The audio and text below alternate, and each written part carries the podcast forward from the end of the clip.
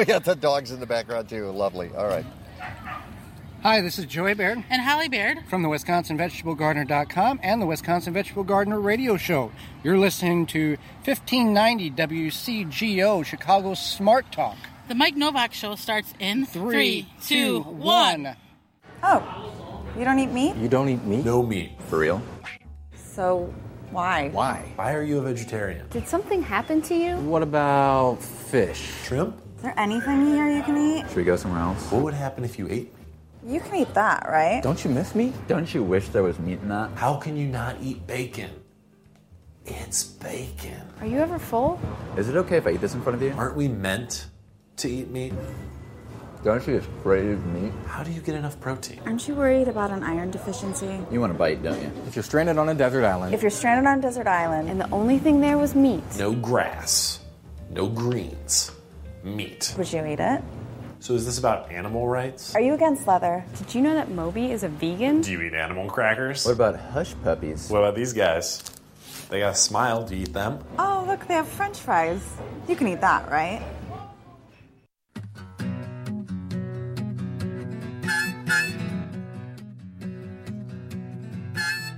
Live from a cul de sac somewhere in Evanston, Illinois, it's the Mike Nowak Show with Peggy Malecki.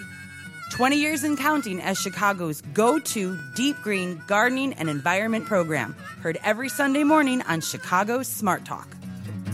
Good planets are hard to find. Temperate zones and tropic climes. And true currents and thriving seas. Wind blowing through breathing trees. Strong ozone and safe sunshine. Well, good planets are hard to find. Good planets are in the main. Your questions, comments, and participation are always welcome at 847 A new secure line has been opened for communication. 877 711 5611. Now back to American radio broadcast. On Facebook and Instagram at The Mike Nowak Show and at Mike Now on Twitter. And here they are. She's lean and he's green. Peggy Malecki and Mike Nowak. Good planets are in the main. Shut up, Wesley. All right, welcome to the show. With that, we that's how we start. Just you know, just send a warning out Shut up, Wesley. uh, to everybody, including myself, because uh, I never know where things are going to go.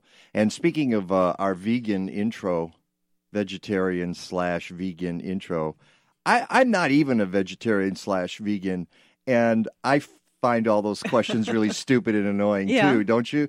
You know, so I, I I I empathize with you, and this is a, a quality that we've lost. Uh, certainly in America, there's no empathy left. We don't we don't really care about anybody else except ourselves. And uh, but I, I empathize with you, Peggy, because uh, of those stupid questions that come must come your way all the time. It's usually is is there anything here you can eat? No, you could eat the. Na- could you eat this They- they- napkin? they if have- you, if they you have cheese. if they put ketchup on the napkin, could you eat that? Uh, It, it's like the vegetarian sandwich being prepared for you on white bread with a piece of cheese, lettuce, and mustard. Is this okay? We're going to make it as awful as possible so that you'll quit being a vegan and go back to being a real human being, whatever that is. Okay, welcome to the show. And speaking of that, I- I have to mention that one of the people we're going to have on today is uh, Nicholas Mink from Sitka Salmon Shares. And up front, full disclosure, wonderful sponsor of the Mike Nowak Show. And once that gets up and running there. They're still setting up the Facebook stuff. Uh, you will see the. Uh, I hope we'll see the uh, the logo for Yeah. Sitka Salmon Shares. Right now, what they're doing is setting up one of our other guests, uh, and that is Green Diva Meg from the Green Diva. So then she's waving. I'm waving back to Hi Green Diva. Oh yeah. Uh, she even got up early, and I hope you took a shower. I really do. She said she was going to get all pretty for us. So. there she is. Uh, the hair is still wet. And uh, Green Diva Meg is on the show today, and Nicholas Mink from Sitka Salmon Shares. And by the way, go to the homepage, MikeNowak.net. You will see the offer. If you use the code Mike Nowak 18, Mike N O W A K 1 8, you will get 25 bucks off your Sitka salmon share for 2018, whether it's a three month, uh, what do they have, seven month and nine month, I believe? A lot of different shares so Yeah. that, that it pretty much fits anyone's household needs. Meaning, and they're a, a community supported fishery or CSF, meaning you will get fresh food, seafood delivered to your door here in the big sprawling Midwest. I mean, come on. You're nowhere near an ocean. You got to love that. And it's responsibly harvested, Yeah. supporting small businesses. And that's actually uh, one of the discussions we will have. Uh, the idea of what is responsibly harvested. Um, Peggy found a couple of articles, and one of them is written by Nicholas uh, on the Sitka Salmon blog about.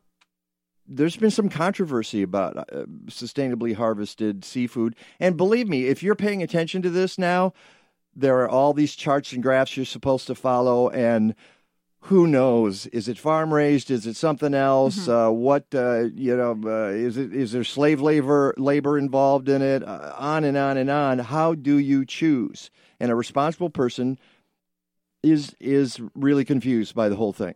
Speaking of confused, we're going to start the show with the SNAP program.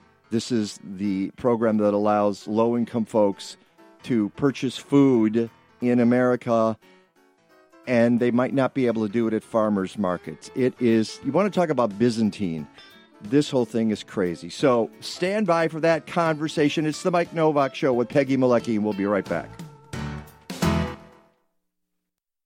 Have you ever walked into a hair salon and been overwhelmed by the smell of chemicals? Well, that's never going to happen at Organic Roots Eco Salon. They use only the safest, most natural professional hair products available to make sure you get great color results that last and won't harm the environment or you. Their salon products and services are free from ammonia, formaldehyde, and other toxins typically found in hair color, perms, and keratin smoothing treatments. Organic Roots also offers a complete menu of safe straightening treatments, including the non toxic Magic Sleek and Cezanne keratin smoothing products that let you shampoo the same day. They even repurpose hair clippings, recycle product containers, and use LED lighting. Now that's green. Walk into 21st century hair care for women and men at Organic Roots Eco Salon, 3417 Dempster in Skokie. Book your appointment at organicrootsecosalon.com or call 847 423 2653. Health and beauty. You no longer have to sacrifice one for the other. One of McHenry County's premier sustainability events is coming up, and now's the time to sign up. If your business offers products or services that are eco friendly, healthy, locally produced, or energy efficient, McHenry County College wants you to join them as an exhibitor at its 11th annual Green Living Expo. The event takes place in November, but registration for vendor and artist space is now open. This year's expo will be bigger than ever. The popular Artist Walk returns featuring sustainable artwork, jewelry, and decorative items. And if your business offers eco friendly holiday gifts, being a vendor is the perfect head start to the season. Last year's event attracted more than 1,100 visitors. Peggy and I were there, and I bowled pumpkins for compost. It's a fun way to interact with the green community. Register today for the McHenry County College Green Living Expo. Call 815 479 7765 or email sustainability at mchenry.edu.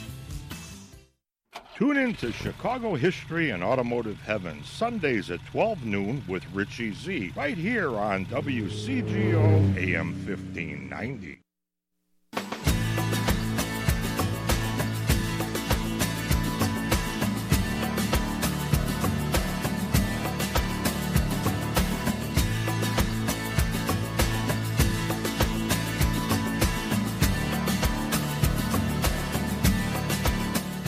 Welcome back to the Mike Nowak Show with Peggy Malecki. And uh, yeah, you want to take a picture of this. Take a picture of a dysfunctional program and how it affects thousands and thousands of people. I'm gonna I'm gonna issue a caveat right now just before we bring in our guest.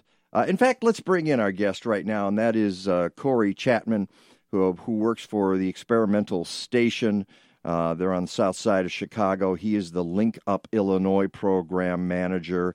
And uh, Corey, good morning. Good morning, Mike. Thanks for having me on today. It's great to have you on the show, and we really appreciate you being here because this is a really important story. Uh, and uh, on the Mike Nowak Show with Peggy Malecki, we we talk food issues. That's that's one of the things we do. You know, we talk gardening, we talk the environment, and when this many people are affected by what I I termed a snafu, and we all know what that means. Uh, and uh, it, it is. It's uh, it, and and and the caveat I was about to issue is this story is really really complex, right, Corey? Yeah, yeah, it's uh, it's not very straightforward. It's very, it's got a lot of moving parts too. Yeah. So we're going to try to explain it here in a few minutes in, in like uh, 17 minutes here and and if we miss something or we have to back up and Peggy you got to be ready to jump in with things I miss cuz I'm there's so much to this that uh, I'm probably not going to get it straight. I was sitting at my computer yesterday, Corey, trying to write all this out and explain what's happening. And every time I turned around, I'd go, "Oh yeah, I missed that," and then I'd have to go back and add it, and then, "Oh yeah, I missed that." And so let's And let's. then the story changed on Friday. Uh, and then, well, the story, yeah, Thursday, well, Friday. yeah. uh, Well, that was after I wrote that after the story. Yeah. I already knew that. But uh, so let's let's go to uh, how this uh, started, and basically, uh, we all know about the Supplemental Nutrition Assistance Program uh, in the United States, or called SNAP. Uh, it used to be called food stamps, and it allows uh, folks to purchase food. Um, it's it's an assistance uh, for low income uh, people, and uh, it, it allows them to to get out there and buy buy the stuff they need to survive.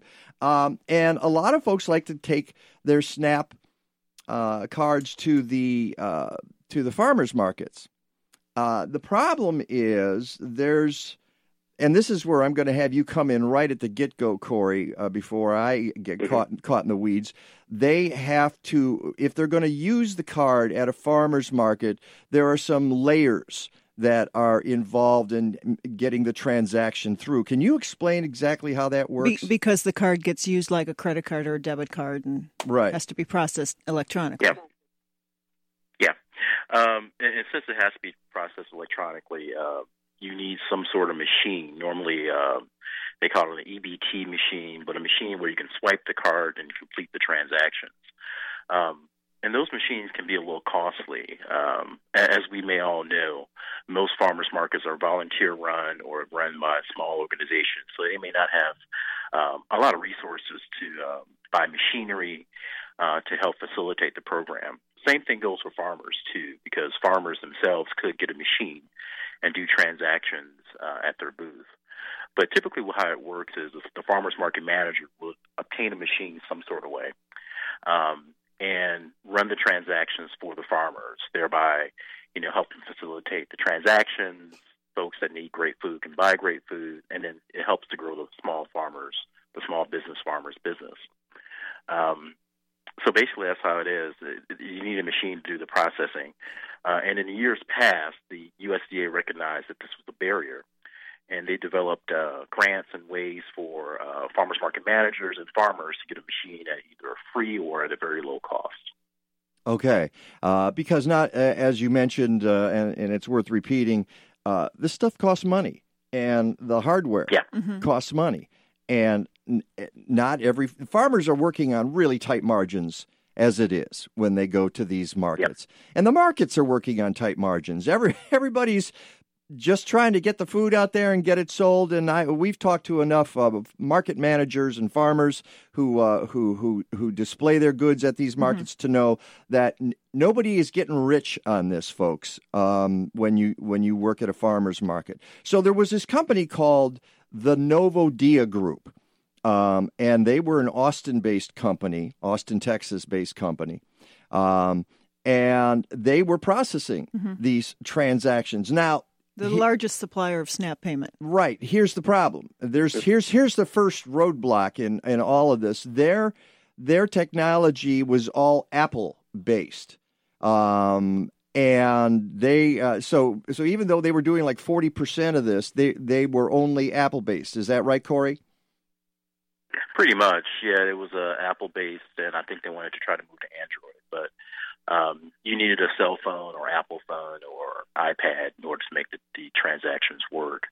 Um, which, in the scheme of things, gave people another option of a, a way of obtaining a machine. So um, it, it, it was def- definitely highly successful. I want to say close to 1,700 farmers markets of the 7,000 that are able to do SNAP uh, signed up with Novo Dia. And, and you're talking about the uh, nationwide, Mhm. right? Yeah, nationwide. Yeah. And and if I understand it correctly, they supplied the processing equipment, but another company, Farmers Market Coalition, was contracted by USDA to manage the program. And that's kind Yeah, of where the uh, problem comes oh, in. Oh, oh, over a series of time, um, people will bid for this particular contract, and whoever wins it is responsible for carrying it out. Uh, the last, uh, before this new uh, person that won the bid, uh, the last people that had it was the Farmers Market Coalition. Right. Um, so, uh, according to, uh, and, and you can go to my website, mikenowak.net, M I K E N O W A K dot net, and read about this because I've got a lot of information, including a couple of articles by Modern Farmer, uh, where we found some really, really interesting information. They talk about the middleman, um, uh, the Farmers Market Coalition, and they write um, the middleman is a, a um, now the instead of the Novo Dia Group, what happened is apparently their contract didn't get renewed. Is I think that's the idea, and there's uh, a, an unknown company called Financial Transaction Management LLC or FTM. Uh, and uh, it told the biggest processing companies that their technology will not be supported in the future. It means that the processing companies can no longer afford to offer their technology. And as uh, uh, um, uh, the uh, the magazine Modern Farmer writes, even more convoluted, FTM has yet to announce a replacement for those processing companies. So the upshot of this was that as of July 31st, and we're talking in about nine days, uh, a lot, about 40% of people who were eligible to use SNAP at farmers markets were not going to have a way to get that processed. Does that sound right, Corey? Yeah, that's unfortunately that that sounds pretty accurate. Uh, so a couple of things have happened, and, and, and one of the things that you should know is that uh, the uh, financial transaction management is this is where it gets a little shady. Um, and and you might not have an opinion on it, but I do. And Peggy and I have been looking at this, and we're scratching our heads and saying, "Wait a second, this this is not really passing the smell test here." Um, because this is a company that didn't exist until last year and has, as far as anybody can determine, has one employee, and that employee cannot be reached by any of the news uh, uh, outfits out there who are trying to get information. And all we know right now is that this was going to end as of July 31st. Now, a couple of things have changed since then. Uh, the National Association of Farmer Farmers Market Nutrition Programs, or the NAFMNP. Are you keeping track, folks?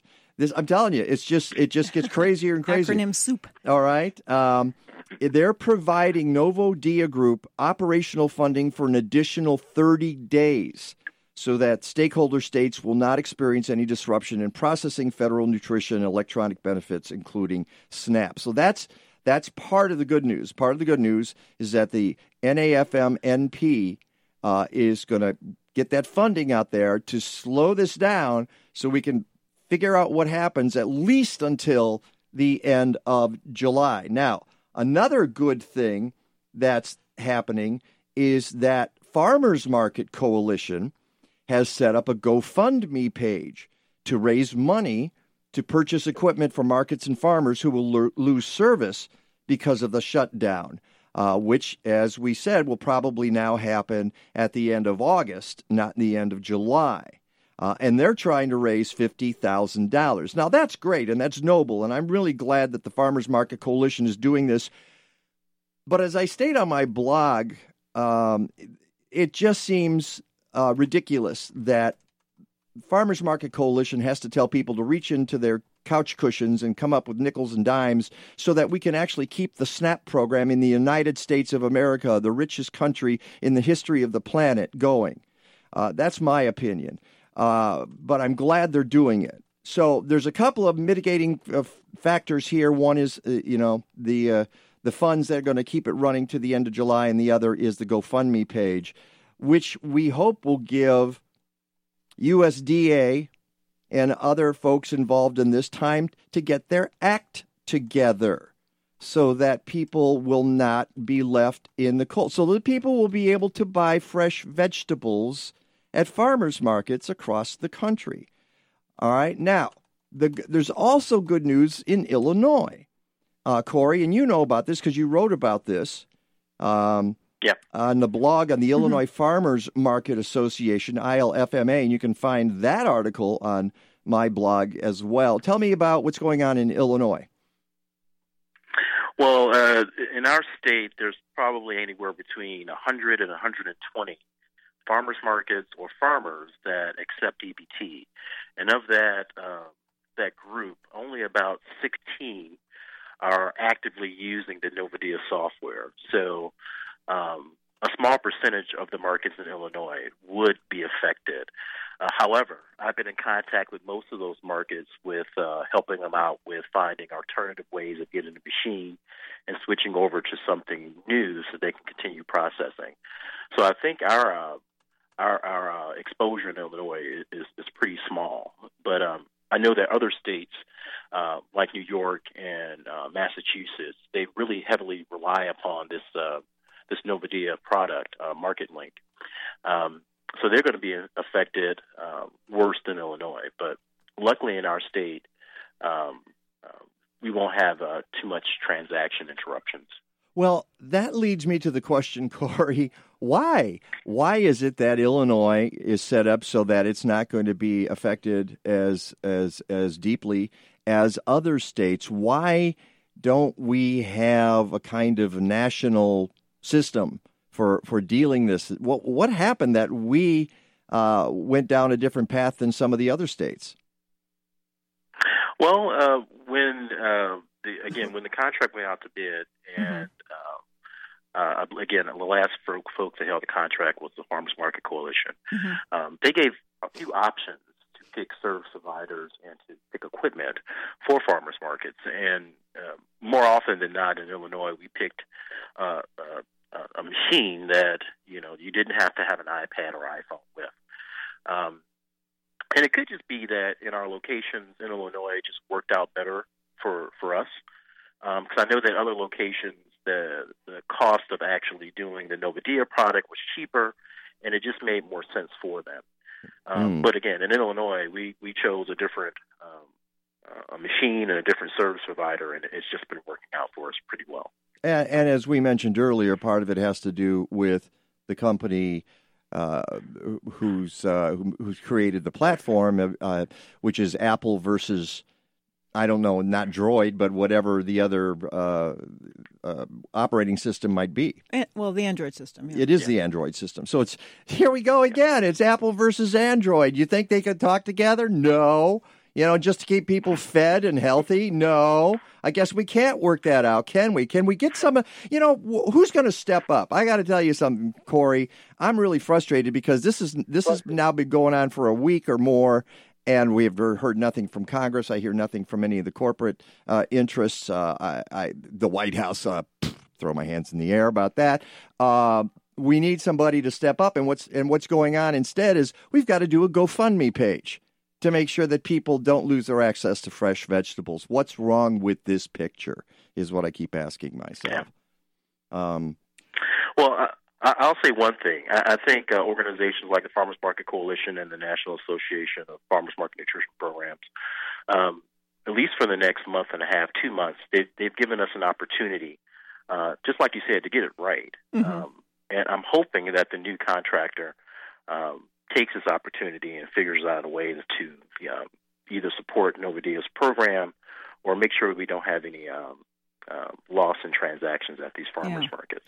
And- um, and a lot of people depend upon access to this food. Yeah, and I and and and I'm I, I can't, I'm not giving kudos enough, and I should to the Illinois Farmers Market Association and to Farmers Market Coalition and um, to the Alphabet Soup Group, the NAFMNP, because they're all stepping up, but they're NGOs. You know, that's the problem. We need we need more Yeah. official more official groups to do their jobs and to make sure uh, the American people can buy fresh food. And that's sort of the bottom line. Yes, Peggy, we have about a minute here. Um, so ideally, what what's a good solution for this, Corey? Uh, personally, I, I think uh, financial transaction management, the new contractor, just uh, chills some of the uh, folks that's been working in this space and doing transactions for SNAP sales at farmers markets.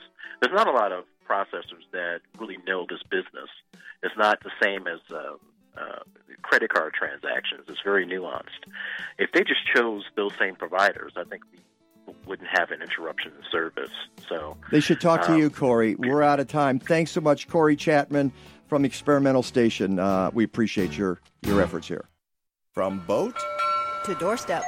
You can have the best in premium and sustainable Alaskan seafood right here in the Midwest. Sitka Salmon Shares is an Alaskan community supported fishery, or CSF, comprised of small boat family fishermen from southeast Alaska. They're supported by 4,000 CSF members, and you can be one too. Sign up at SitkaSalmonShares.com to receive fresh Alaska salmon, whitefish, and more in shares ranging from three to nine months. Use promo code Mike Nowak 18 for $25 off. Go to SitkaSalmonShares.com. The folks at the Midwest Pond and Koi Society want you to show up in their backyards. Well, you have to sign up and there's a small fee, but you can see some of the best gardens, ponds, and koi in Chicagoland on July 21st, 22nd, 28th, and 29th on the annual Garden and Pond Tour. It's self guided and you can go on any day or on all of them. Tour maps at mpks.org and at garden centers and businesses throughout the region. That's mpks.org. Hey, this is Peggy. When I speak at local events, people often ask me, Aren't you the Peggy in Natural Awakenings ads? And that makes me happy because it reminds me that Chicagoans want to lead healthier lives. And Natural Awakenings magazine helps them do just that. Natural Awakenings is the greenest, healthiest magazine in the Chicago area. Each month, we bring you the latest information about health and wellness, complementary medicine, fitness and exercise, raising healthy kids, and even keeping your pets healthy. You'll find articles about healthy homes, too, including gardening, energy efficiency, and green living. And if you love good food, you'll always find tasty recipes and healthy cooking hints. Check out our monthly calendar. It's full of events to keep you connected. Natural Awakenings is available in more than 1,100 locations throughout the city, as well as suburban Cook, Lake, and McHenry counties. And it's free. Or visit us at nachicago.com. Natural Awakenings. Feel good, live simply, laugh more. You're listening to Weekends on WCGO. Check out our Facebook live stream brought to you in part by our exclusive signage partner, Fast Signs of Lincolnwood.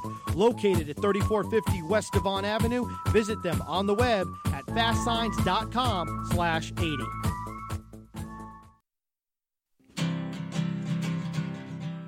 Mike Nowak. Mike Nowak. Mike Nowak, you take his flowers and move to Evanston with Peggy. Mike Nowak, everybody. Mike Nowak. Mike Nowak, you take his flowers and move to Evanston. Uh, and I'm playing that just to impress our next guest.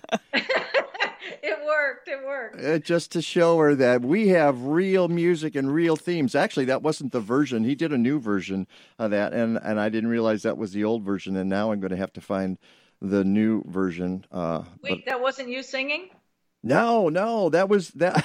that was our our friend of the show, the singing uh, pest control guy, Rick Moskovitz.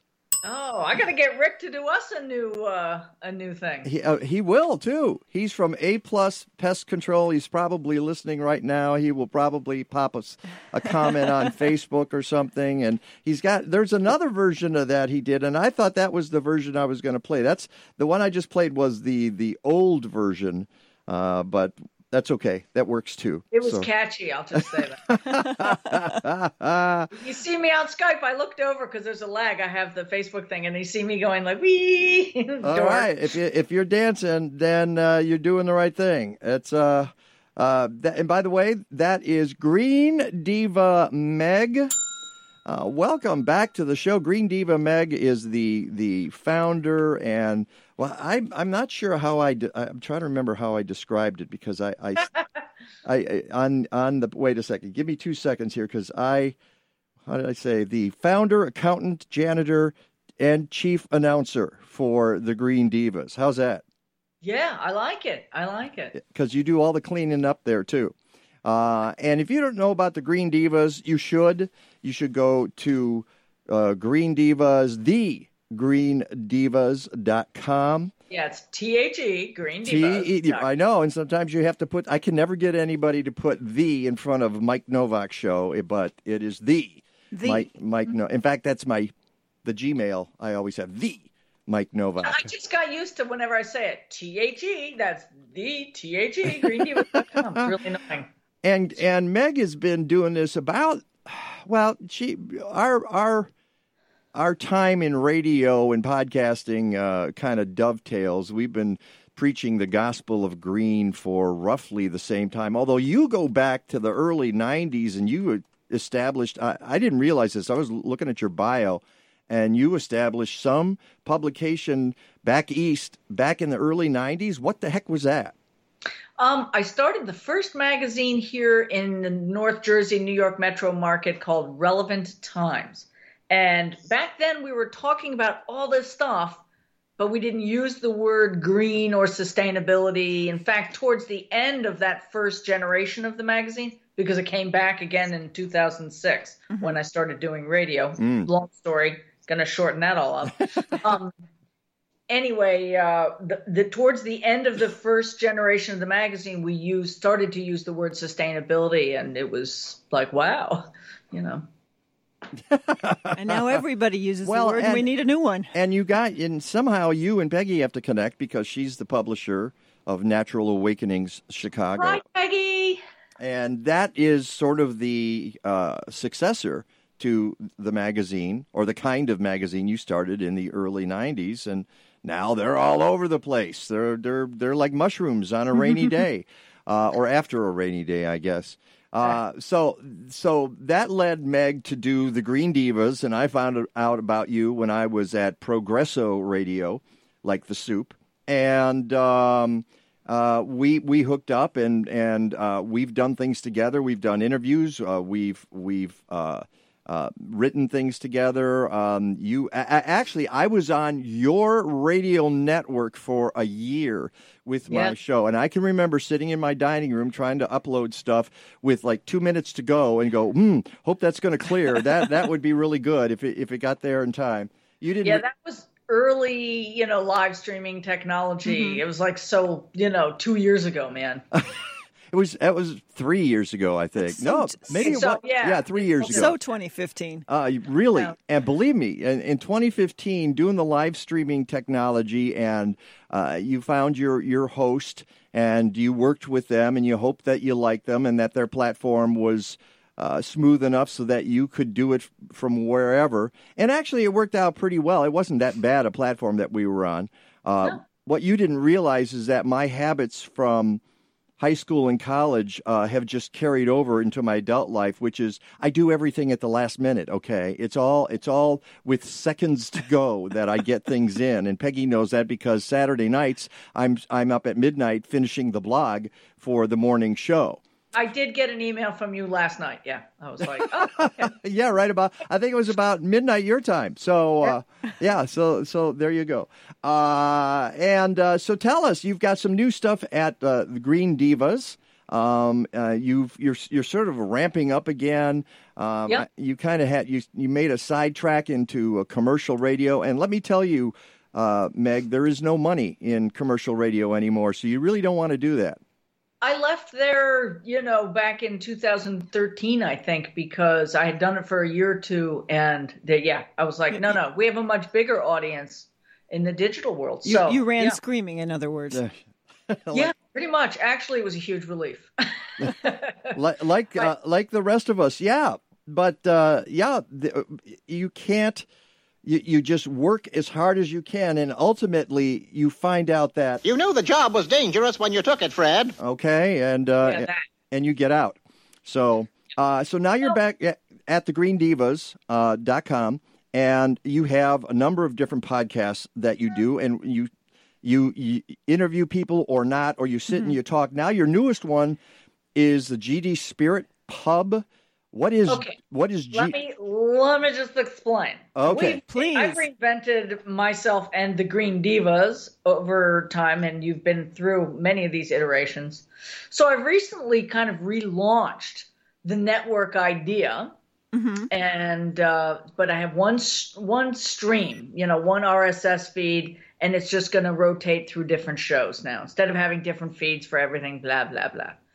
So the Green Divas radio show has morphed into Fifty Shades of Green Divas, which is a collaborative gig with uh, Maxine Margot Rubin, Green Diva Max, who uh, had a show called The Many Shades of Green.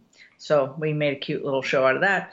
And that's more of a reporting show. We're picking topics and really zeroing in rather than just doing interviews. We we actually do our homework, and it's really hard and a lot of. Uh, in fact, you're on the next one that's coming out. Ooh. Yes, because we did an interview the other day that's going to show up there where cool. Basically, she she calls me up. She's she she she put turns on the record button, and then I rant for about fifteen minutes about something. Well, and then I get to edit the the heck out of it now because that's what we do, um, what I do. But it's all about it's right up your alley, and your listeners. It's all about lawns. Mm-hmm. Is the grass always really greener? Do we really need all this, you know, high pesticide intensity, plush green carpeting on our front yards, right? Yes, we do. Obviously, And who said? that's right. Yeah. Who? yeah, d- who said? Right. Who- So yeah. anyway, we explore why it might not be the best thing and uh, some alternatives. And Mike is part of that show. So that's gr- Fifty Shades of Green Divas. Then we just started the GD Spirit Pub, which is me and my childhood friend. Um, and for the last 30 years, she and I have been engaging in this kind of ongoing open conversation about spirituality. It's not religious, it's not denominational. Um, and uh, and here we go with the dog barking. Oh, all right! Yay! Gracie Okay. chimes in. It's it's Yay. it's like talking to Peg on the telephone. Yeah. Gracie, Oh. Gracie, shh, no, come here. What kind what kind of dog you got there, Meg? A loud one- a loud one. Okay. Oh, a big one too. What kind of dog is that? A lab? Gracie is is a rescue. We rescued her at five years old. She's definitely got border collie because she's Ah. nuts. very very smart and very nuts. She's part um, flat coated retriever, possibly Newfie. Wayne, could you shut that door, please? And take the dog with you for crying out loud. Live radio, folks. Yeah. With you on live on the radio. Thank you. Well, so, okay, so I see a whole new series of podcasts on dogs, dog care, Yeah, natural oh, pets. Thank you. Um, anyway, so GD Spirit Pub is this ongoing conversation with uh, Julie Genovese, who is uh, An very, an very author. talented um, An author. author She- yeah. an inspirational speaker and blah, blah, blah. I've lost my train of thought 'cause I'm totally distracted by the dog. and the Uh, completely. I mean, you- so you were talking about your your for the last thirty years you've been getting together with Julie and having these conversations that you've now brought into GD Spirit Pub. Yeah, so we're hoping to just kind of continue the conversation and open it up, uh, continue our exploration and journey, which has involved all kinds of interesting things, um, and hope that other people will engage with us. We're uh, also just about to launch a GD political show called GDP, which stands for, you ready? Gross Domestic Politics. Ha, ha, ha. ha, ha, ha. GD, GDP. So anyway, we're going to talk because I, I didn't want to engage too much in the political conversation in our other shows. It's it just kind of bleeds into everything right now. Well, you know it what I mean? does, but I assume that the GDP show will start with uh, sustainability and environmental Mm-hmm. matters, and and that's kind. I mean, it's in a way that's not my territory. So get off my turf, gal. All right. No, you're you're just going to be part of it. That's all. Oh, I see. Okay. Uh, but uh, no, that's that's great. Uh, it be, it, that's it's what we do here, and we, we try to tie it all in, and we just don't name it separate things. We just sort of morph everything Mm-hmm. in, and you get what you get when you when you tune in, and you never know. And that's why sometimes you know we. Uh, we have uh, uh, 300 people watching the video, and sometimes 40. So it, it kind of depends on on on what's going on. Uh, I'll tell you what we're going to do here. Uh, we we're going to need to take a short break, Meg. You know how that works. Except uh, in podcast world, there's no such thing as a hard break. Uh, in radio world, there is, and there's that music in the background.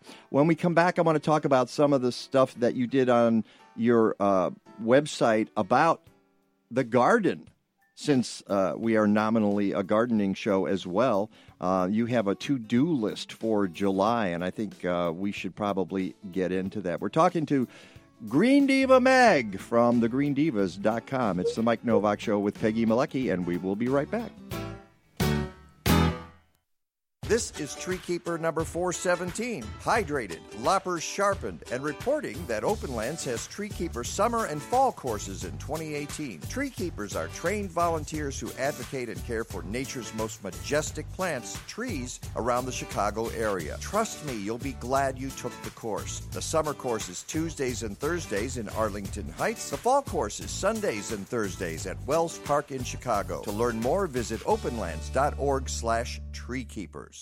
If you're looking to invest in an electrical car or truck, make sure to hire a state licensed electrical contractor. The installation of that charger will require a permit in most municipalities. So make sure to check the ICC website for a certified contractor at icc.illinois.gov. You can also call DNR Services Unlimited. They've been a licensed electrical contractor since 1992. Visit their website at restorethenorthshore.com or give them a call at 847 998 1687. It'll be easy to find someone cheaper, but a lot harder to find someone better. Being a meteorologist, you see things daily that can be related or not related to climate change. And then you separate that from the climate science and the social policy. So it's almost like teaching three classes the meteorology, which is short term, the climate, which is long term, and then the policy, which is government, whether or not it's federal, state, or local. I'm meteorologist Rick DeMaio. Stick around for some more insight into weather and climate on WCGO 1590, Chicago's Smart Talk. Stay in touch with The Mike Nowak Show. Find us on Facebook at The Mike Nowak Show. Use the Twitter handle at Mike Now. Send us a photo on Instagram at The Mike Nowak Show or write to us, Mike at MikeNowak.net. Speaking of the website, podcasts and blog posts are available every week at MikeNowak.net. And while you're there, sign up for those posts and our newsletter on the homepage. And please support the sponsors who support us. Look for logos and specials at MikeNowak.net. Hello, I'm sorry I lost myself. I think I thought you were someone else. Should we talk about the weather? Of course, always. Should we talk about the government? Well, that's going to happen anyway, Oh, too. Okay. See, I, I can find any intro song that will fit the occasion, Green Diva Meg. Uh, Oh, welcome. you're good. You're good. Uh, you know, when you got enough of them on file, you just uh, you you look at it and you go, "Oh yeah, I can make that work." Welcome back to the Mike Nowak Show with Peggy Malecki. We're here with Green Diva Meg. You can go to thegreendivas.com, find out more, listen to podcasts, read blogs, uh, get information, and some of the information is really practical advice. Uh, and I should uh, tell folks if you listen to the Mike Nowak Show, not in this hour, but in the next hour, um, you will hear uh, just a GD minute, which is produced. That's Meg's voice on that that you hear each week, and she gives you tips for leading a low stress. Greener life, uh, and uh, that's what you hear. And I, by the way, I want to tell you that just a GD minute is the best title for anything in radio ever. Okay, Thank you. I love I love that title. Uh, and so uh, that's what Gre- uh, Meg does, and we were talking off air about what we want to talk about on air. And those of you who are on Facebook Live watching us heard us preview it because you, you get all the audio. That's the bonus for uh, putting up with Mark Zuckerberg and all those people. Uh, and one of the things, there are two things we talked about in particular. Let's start with the DEET because I want to get to lawns in a second, but uh, you've got some information about because a lot of folks are are, are uh, uh, reluctant, let us say, to use DEET products. I'm one of those people. Okay, I'm Yeah. not, I'm, not, I'm not a fan. Yeah, I don't personally use it. In fact, I have my own um, stuff, but I'll tell you about that in a minute. The story you saw on our site was kind of a surprise. Uh, EWG, Environmental Working Group, Mm-hmm. Did a story. They had a whole research thing on, um, and you know how they rate different Right. product categories, skincare products. They did one on bug repellents.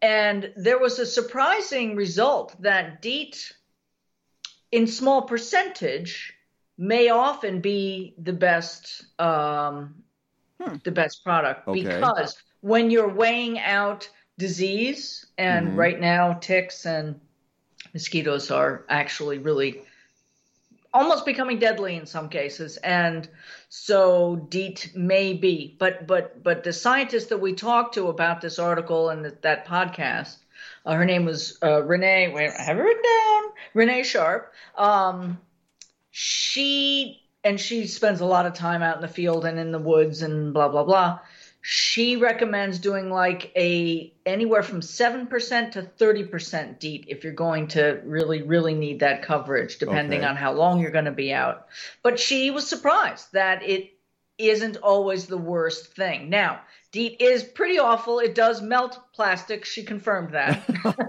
Other than um, that, what's the problem? What, what could possibly go wrong? Yeah, right. So I actually devised my own because I live near the woods, and now I actually, when I devised it, I I live near the woods, but now I I live in the woods, and we have a lake, and I spend a lot of time up there. Well, la Don't- dee da. well, I know, right? So What can I? Can, would you send me a lake home too, please? Can I get Yes, if I if I work I- I on the green I Divas think it's a long enough- road trip. Okay. Yeah. Oh, oh, please come out. We love it. We All love right, it. We've actually done workshops here because it's that kind of place. But um, me and the dog like to go out, and we don't like to get ticks and bit by, bit by mosquitoes. So I devised this DIY, non-toxic but really effective uh, bug stuff that I use um, a little bit of hazel, uh, witch hazel, Mm-hmm.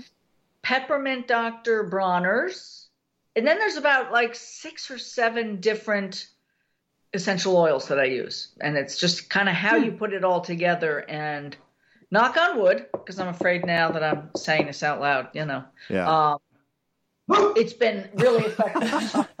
Well, Gracie likes it. Yeah. Hey, hey, come here, come here. So, do you have do you have cedar oil in there as well? You know, I don't. But oh, I, oh, see, I, I- that's I know that's our fave. Uh, on this end, uh, my our singing pest control guy that you heard earlier, Rick, Rick Moskowitz. Uh, he has a cedar oil prod, uh, product, which is wonderful, um, and uh, uh, and he sells it a, at a plus pest uh, dot com, and um, uh, I use it all the time, and uh, it smells great. That's yeah. Well, yours probably smells pretty good too. It's got all it those. It does. It does. And and just for fun, I I, I did a one minute kind of funny video uh, with the little ninja guy. it's hard to explain, but it's a another another minute thing, but it's a video. All right. Okay. So that's uh, that's the DEET question, and and you know what? I'm going to do some research into it also. In fact, uh, Meg, send me that article. Um, um, uh, in whatever background you have, and I know it's on your site too, and I'll and I and I will uh, track it down because I really want to know more about the seven percent solution, which I guess is what it is. Um, and uh, and that's something we can talk about on this show, Peggy. All right, we uh, I ranted on your blog a little bit or on your podcast the other day about lawns, and one of the things we were talking about is is it and I talk about it on the show all the time. Does it make sense to grow a lawn when you could grow vegetables or you could grow native plants? And you know, we we're kind of on the same page. You were talking about vegetables specifically, Meg, Um, uh, Have you? And and we've covered a couple of stories here in Chicago. There was there's been issues in some of the suburbs. People grow vegetables in their front lawns and they get tickets for it uh, because people want it flat and and laden with chemicals. Uh, and I, do you do you sense us moving in the right direction here or not? I do, and the whole concept we pick topics that you know we're inspired by, and the whole concept came from a book called "Food Not Lawns," and and the, the subtitle of that is "How to Turn Your Yard and and into a garden and your neighborhood into a community." And I do see that happening more and more. Um, you know, if we're going to have, you know, use land for its best use and and and lawns as you know and you actually wrote i found a post on our site by you with all kinds of statistics Oh, no. on the pesticides that go into lawn care Wow, I was got. if you track that down, send that back to me. I want to see what I wrote. well you wrote something about 30 different pesticides and you broke it down into like Yeah, there the are. 30 the horrible things you know diseases that they cause and the things that they do to the environment um, but also like just the use of water, right? I had this statistic. Here's a fun fact, okay? Uh, in the U.S., we use over seven billion gallons of water every year for outdoor watering, Mm. which turns out to be 30% of our water supply. Wow. And so, you know, I mean, if you've ever been in a drought and driven by somebody's yard and their sprinklers going, and you just want to go, you know, knock on their door and yell at them, like, well, what are you well, doing? well. The the problem is it happens uh, during uh, a rainstorm, and the sprink, sprink, Yeah. sprinklers going full tilt boogie, and you realize they're not paying attention at all. Then I get a little tense.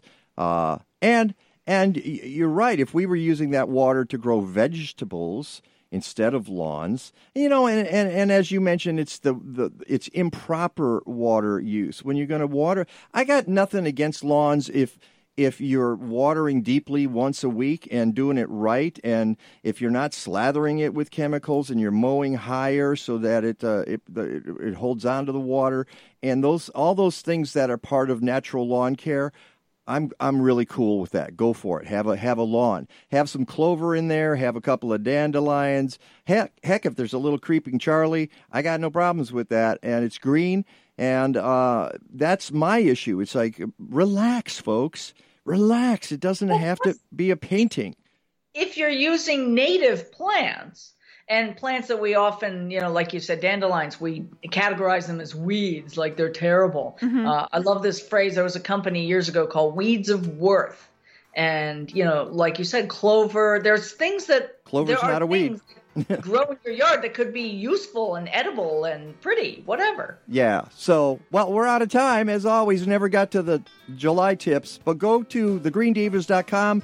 Green Diva Meg, thanks so much. We're going to talk again real soon. Thank you. Bye. Bye, Peggy. Bye, Meg. Captain's log, stardate 42326.1. The Enterprise is under attack by an apparently hostile life form. Mr. Worf, status report. Inexplicable, Captain. They appear to be perambulating vegetables. We are being stalked by stalks of asparagus. That is incorrect, Mr. Worf. Asparagus officinalis, or killer asparagus, was the subject of a very popular 21st century tome by the brilliant author Mike Nowak. Mike Nowak. I'm familiar with his work. Mike Nowak was one of the smartest, funniest people in the horticultural world of the 21st century. Sound red alert. Shields up. Tell me more, Mr. Data. He has been variously compared to Mark Twain, Dave Barry, and Edgar Allan Poe. Edgar Allan Poe, author of my favorite children's stories. Captain, I am attempting to access a copy of the masterpiece. Hmm, it seems to be available online at aroundtheblockpress.com. AroundTheBlockPress.com. AroundTheBlockPress.com? Yes, Mr. Worf. Yes, Captain. Aroundtheblockpress.com. How many times can I say it? Welcome to the second hour of the Mike Nowak Show with Peggy Malecki. Call us with your questions and comments at 847 A new secure line has been opened for communication. 877 711 5611. Now please make enjoy for second hour capitalist radio. Here they are again Peggy Malecki and Mike Nowak.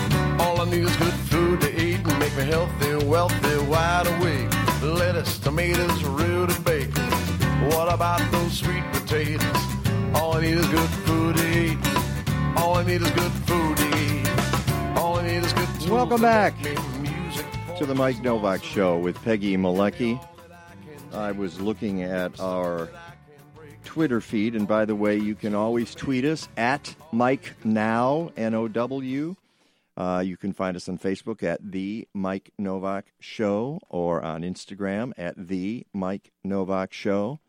You can write to me, Mike at MikeNowak.net. Uh, what are we missing here? You can You can watch us on Facebook Live. Oh, right. You can could the do Mike that. Novak Show Uh, or 1590 WCGO. and uh, you can catch us on Instagram sometimes. sometimes. Uh, well, I did mention Instagram. Okay. But it's uh, yeah, it's a little of this. Uh, we need a little tilt up on both cameras, just a little bit. See, and now, see when it becomes 21st century technology, and you've got to keep track of the video as well as the audio. Mhm. And watch the Facebook comments. But if you are watching us on Facebook Live, there's a really cool swallowtail butterfly photo up there now. which I took in my backyard. I have to tell you, uh, I was reading a story the other day about how uh, there seem to be a lot of monarchs Mhm. out there, and, and I see a monarch in my backyard almost every morning now. We've gone from several years where I didn't see any, uh, and that was several years ago. And of course, um, I have milkweed in there, and I have coneflower, and I have other. Uh, I got Joe Pye weed. I got other things that uh, they might find interesting. Um, but for years, I didn't see any. Didn't see any at all. And now I'm seeing some monarchs.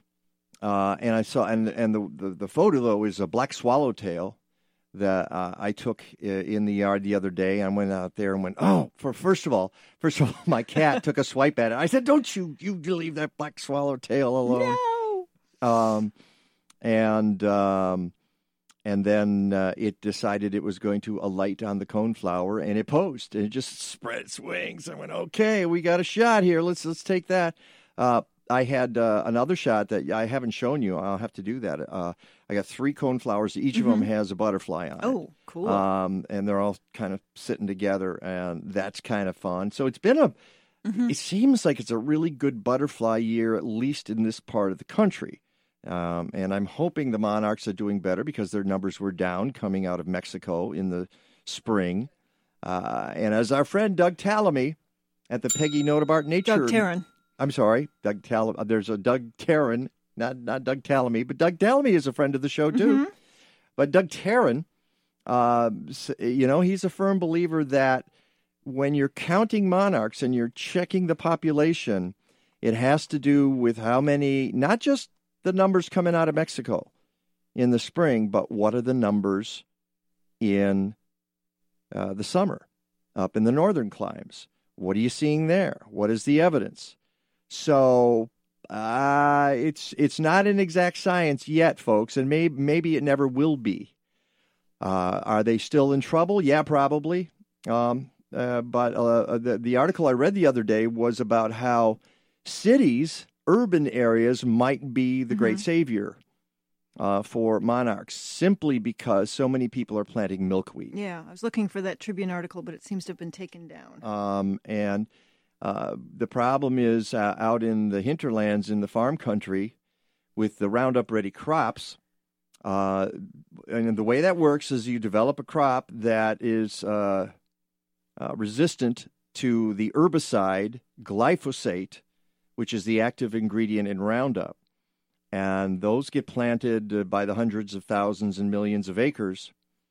Uh, and so the corn and the soybeans come back, and you can spray them with Roundup, and they don't die.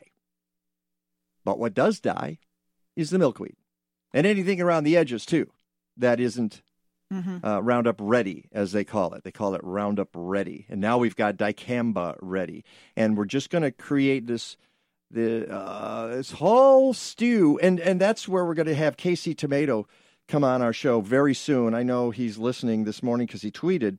Uh, he was tweeting about the, the the SNAP program, the food stamp program, this morning, and we were saying it was an Apple versus an Android thing, and he said, "Is it really Apple versus Android, or is it a developer who who chose to only develop an app to run on Apple or versus Android?" Uh, Casey, that's splitting hairs, dude. It's the same difference, if you ask me. It's like you guys either figure out how everything crosses over or we continue to have this problem. You know, I understand competition and so forth, but when it involves people's lives Mhm. and their ability to buy food, now it's just sort of annoying. You guys, you know, I'm not, I, I'm not interested in your, your branding. I lose, I lose interest in your branding at that point. Uh, so at any rate, the uh, the good news being that uh, in the cities, getting back to the monarch uh, and the Roundup Ready stuff, in the cities, people are planting milkweed because they can, and it won't get zapped. And that might be ultimately be where monarchs come to uh, lay their eggs and procreate, uh, and uh, that's that's a good thing. Um, and and of course there are other issues uh, or other programs out there like planting milkweed along highways and that sort of thing, and more and more of that is coming on. We've had Kylie Baumley on the show to talk about that. So the good news is, I don't know about your backyard. I'm seeing a lot of Mhm. butterflies. Me too. A See? lot of it's a good butterfly year here, and it might have to do with the rain and the cool weather and that sort of thing. I don't know. We'll have to ask. Well, Rick DiMaio won't know. He'll know about the weather. He will be here later. But next, we're talking Sitka salmon shares with uh, Nicholas Mink. Stick around. It's the Mike Nowak Show with Peggy Malecki.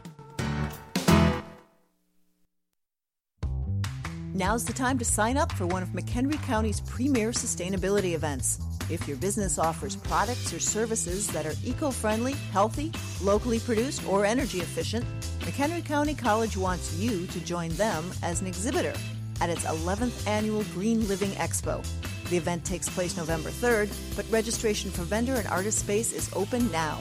This year's expo will be bigger than ever. The popular Artist Walk returns, featuring sustainable artwork, jewelry, and decorative items. And if your business offers eco friendly holiday gifts, being a vendor is the perfect head start to the season. Last year's event attracted more than 1,100 visitors. Mike and I were there, and we know the expo is a fun way to interact with McHenry County's green community. Register today for the McHenry County College Green Living Expo. Call 815 479 7765 or email sustainability at mchenry.edu. From boat To doorstep. you can have the best in premium and sustainable Alaskan seafood right here in the Midwest. Sitka Salmon Shares is an Alaskan community supported fishery, or CSF, comprised of small boat family fishermen from southeast Alaska. They're supported by 4,000 CSF members, and you can be one too. Sign up at sitkasalmonshares.com to receive fresh Alaska salmon, whitefish, and more in shares ranging from three to nine months. Use promo code Mike Nowak 18 for $25 off. Go to sitkasalmonshares.com. From Wisconsin to Indiana, from Lake Michigan to St. Charles, see some of the best gardens, ponds, and koi in the area on the Midwest Pond and Koi Society annual Garden and Pond Tour, July 21st and 22nd and 28th and 29th. Get your maps for the self-guided tour at mpks.org and at local businesses throughout Chicagoland. It's only $15 and tour hours are 9 a.m. to 5 p.m. on each day. Get inspiration for your own garden and pond. Go to mpks.org. You're listening to Weekends on WCGO. Check out our Facebook live stream brought to you in part by our exclusive signage partner, Fast Signs of Lincolnwood. Located at 3450 West Devon Avenue, visit them on the web at fastsigns.com slash 80. We're sailing in a strange boat, heading for a strange shore. We're sailing in a strange boat, heading for a strange shore. Carrying the strangest cargo that was ever hauled aboard. uh, and with that in mind, let's bring in Dr. Nicholas Mink, PhD, the Chief Executive Officer of Sitka Salmon Shares. Nicholas, good morning. How are you? Good. Good morning, Mike. How are you doing? All right. I, I don't know if you rec- do you recognize that Waterboys song? No, no, no. I'm like that's before my generation. I think. Oh no! Now you're just making me cry. okay, that's a great. You got to check out the Waterboys. It's called uh, uh, a Strange Boat. Um, and Okay, I, and I, I will. And I, I, I think it. Ref, I think basically it reflects our times. But there you go. And yeah, but you're right. It was a generation ago. Uh, but they're they're a terrific group. Uh, and uh, it's so good to have you back on the show. Uh, in the interest of full disclosure, as I mentioned earlier, Sitka Salmon Shares is a great sponsor for the Mike Nowak Show with Peggy Malecki.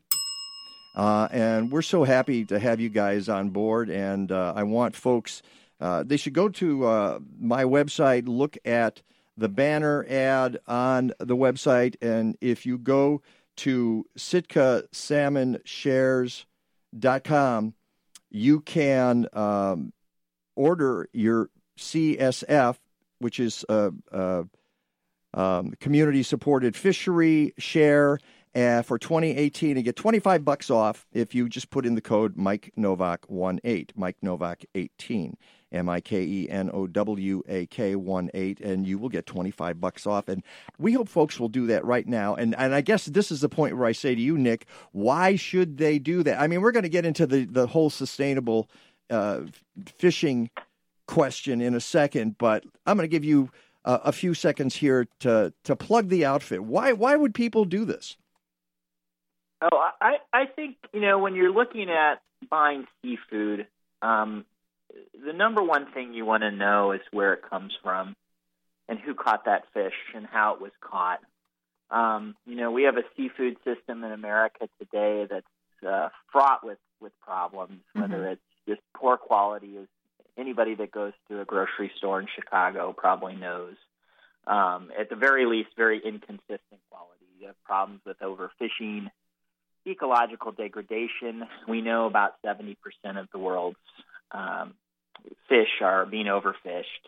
Uh, and we also know we have a really serious problem with mislabeling and fraud in the, in the seafood chain. Um, you know, we're uh, upwards of 50% of fish uh, that we get in this country is is actually mislabeled. Um, and and Sitka Salmon Shares, which is our community supported fishery, offers a really important solution to that. Um, we have a we're a collective of 20 small scale fishermen owners who uh, fish in really pristine waters using very low impact environmental methods, um, almost always hook and line. Uh, and we harvest our fish for our community supported fishery. We process our own fish, so uh, we have a little uh, small processing plant in Sitka where we, we cut and fillet and blast freeze all of our fish, and then we ship it to our distribution hubs in the Midwest where it goes directly from us to uh, a doorstep of, uh, of one of our many CSF members or community supported fishery members in the Midwest. And uh, what I just described to you is the amateurs, you know, basically um, having a, a complete control uh, over our supply chain uh, from the moment the fish is caught to the moment it lands on your doorstep. Our our company and our fishermen uh, oversee that entire process, and so when we look at all the the, the challenges with um, with with seafood, whether that be quality or uh, seafood fraud or mislabeling, um, you know, our our solution is a relatively simple one, and it's to do everything in house. Right. Yeah, yeah. Um, and so the, the the program is just like your CSA. You sign up at the beginning of the season, um, and you have the option to either do a monthly payment or pay up front. And uh, then once a month, we deliver to our members a box of really pretty seasonally appropriate fish, uh, being what we're catching right now, which is salmon are um, are being caught in the in the thousands right now off the coast of Alaska, and so we're starting to deliver our our salmon shares. And for the next three months, we'll be delivering all our members salmon, and uh, and the boxes come with really nice recipes and newsletters, and you know explains to our members who caught their fish and uh, the value that that is uh, not only for them but for us as a company and as a collective of fishermen and uh, it's just a really great program. It's a great, simple way to be able to eat good fish um, consistently uh, that's seasonally appropriate and uh, be able to feed your family really healthy food and and and uh, that has a, a, a type of um, a sustainability that you just aren't going to find at a grocery store. Um, so there you go, and that's and that's that's how we start. That's uh, uh, Nick Mink uh, from Sitka Salmon Shares. Again, go to sitkasalmonshares.com and uh, put in the code Mike Nowak 18 and get 25 bucks off of uh, a share. Uh, now, we first talked a year, a year, almost a year and a half ago at the Good Food March, Festival. March 2017, yeah. M- March 2017. And at that time, I'll be honest with you, uh, Nicholas, I did not know that CSFs were a thing. Okay, I didn't. Uh, I've learned a lot since then. Um, and one of the things I realized is that uh, they're uh, in different parts of the country as well. You you serve the Midwest, but you have you have competitors and you have them in other markets. And if you're going, to I suppose, if you're going to do this on the small scale that you do, I mean smallish, and we'll get into that que- question in a second because you wrote something on the blog that I think is really fascinating, uh, and, and I want to talk about. But I think that there are, and I'm glad you just explained it because there's a lot of people who have no idea what that means. Um, and they don't even know the most basic questions to ask about their their seafood. They want it to be healthy. They want it to be fresh. Um, but I don't think they know what that means or how that happens. Uh, so let's go to this question that we just got, Peggy. You said one of our, our listeners asked a really a really basic question, and I think this might be a good jumping off point. And she writes, I heard that fish that's been frozen is safer to eat. Is that true? So the the whole Oh, I I think um, well, it, it, yeah, absolutely. Um, and you, she asked a great question. Um, I think one of the things um, that consumers have to wrap their head around is um, if we're going to build a better seafood system, you know, think, thinking about all the things consumers Mm-hmm. and fishermen and distributors and chefs can do to build a better seafood system. Um, and when I say better, I mean one that's better for the fishermen who uh, have control over their livelihoods, who have uh, are paid a fair price. Better for uh, the environment, meaning you know fish that's caught is what we want, and fish that's not being overharvested, and better for consumers, which is knowing what they're getting and having a higher quality product. And I certainly think one of the things that your uh, your listener uh, brought up, which is uh, is frozen better than fresh. It, it's absolutely better than fresh for a wide variety of reasons. One of which is uh, obviously from a health perspective, frozen fish products. I mean, it that uh, sushi grade. You know, we hear a lot about sushi grade and sashimi grade. But if you want to be absolutely sure that you can eat fish, uh, you know, raw or rare or not cooked at all, um, we go through a process of uh, your fish should be held at seven below um, for I think it's about 24 hours. Okay. Um, and all of our fish is held, our, our fish is last frozen to about 80 below and a core temp of 40 below. And what that does is that it just ensures the integrity of the product and make sure that uh, what you're getting is not only, you know, um, free of any, you know, bugs or parasites, but more importantly, that that product has been locked in time, right? You know, fish degrades over time. It's a highly perishable product, unlike beef or pork, where you have weeks, if not months, of being able to control uh, the fresh chain. Fish, you have hours to days, right? And Right. so, one of the most important things that I think we need to educate consumers on is a good once frozen product, meaning uh, that that product is either frozen once aboard the boat or frozen uh, right when it gets to the processor within a couple of days of being harvested, is going to um, absolutely produce a higher quality product than a quote unquote fresh fish, which a fresh fish in the Midwest, by the time it gets to a grocery store, is 12 to 15 days old. Yikes. And yeah, the texture's um, totally changed. yeah, and depending depending on that how that uh, handle how that fish is handled, that fish is either at the middle of its shelf life or the end of its shelf life, and that means that fish is already degraded. Right? It's the fishy. So, uh, really, um, a fish that's in kind of the middle of its shelf life, and you'll notice this at home. It's it's the fish that when you cook it, it makes your kitchen smell like fish, Yep. but it Yep. maybe doesn't taste fishy that's a key indicator of its like in the middle of its shelf life. If it's at the end of its shelf life, it makes your kitchen smell like fish, and it takes tastes fishy. Right? Fish shouldn't taste fishy. Right? Fish have their own flavors. They have their own flavor profile um, that's salty and sweet and kind of robust and umami. Uh, but fishy is not one of the flavors you should be tasting from fish, right? But that just means that it's an older fresh product. So if you look at a frozen fish and it's frozen right at the beginning of the shelf life, uh, you're going to lock in that freshness. Now, frozen has always had a historically bad reputation because for a couple different reasons. One, freezing technology was not what it is today. I mean, Sitka salmon shares is blast freezing at 80 below zero. Um, and what that means is it's we're bringing that fish through the freezing process very, very quickly to ensure the integrity of that product, meaning we don't have cellular degradation. Mm-hmm. Um, and we're blast freezing it right at the beginning of its shelf life, meaning it's a couple days old, if not directly off the boat. Right? You don't see any bad fish till you know you don't have. I mean, you can have heat damage immediately, but most of the time, a well-handled fish, you'll have four or five days on it before you see any decline in the flesh. Um, but you know, so we're not freezing slowly anymore. We're freezing quickly. Um, the other thing that uh, most people are wary of, fr- of frozen fish, and this is something that working with us or another community supported fishery is uh, that a lot of times fish is frozen at the end of its shelf life, right? So uh, a fish processor in Alaska might try to um, sell a fish on a fresh market because they're going to get a quarter more.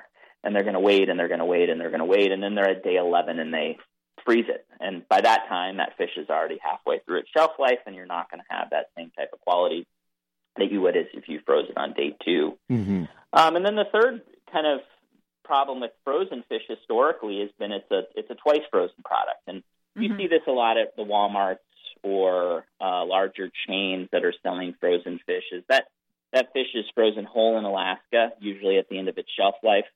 It's shipped to China where it's defrosted, re, uh, portioned, refrozen, and shipped back to San Diego where it would be distributed, you know, across the country.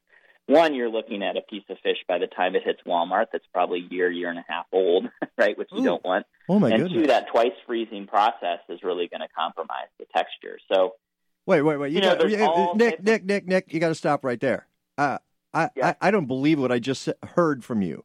Uh, a, a piece of fish that might be a year, more than a year old, you that that might be sold. That this is sold regularly in our supermarkets.